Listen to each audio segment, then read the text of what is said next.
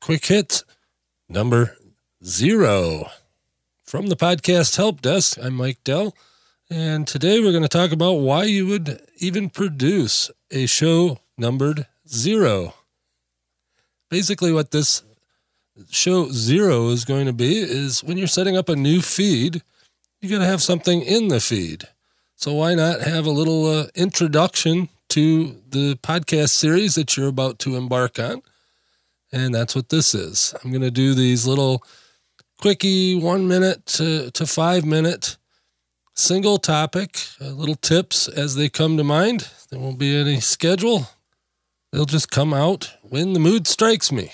They're mostly going to be technical in nature, but they could also be anything to do with your podcast, your podcast website, or uh, anything else. So stay tuned, stay subscribed, and check out the other show over at podcasthelpdesk.com, where I do the normal 45 minute to an hour long show about podcasting, hopefully weekly. And we'll uh, catch you later.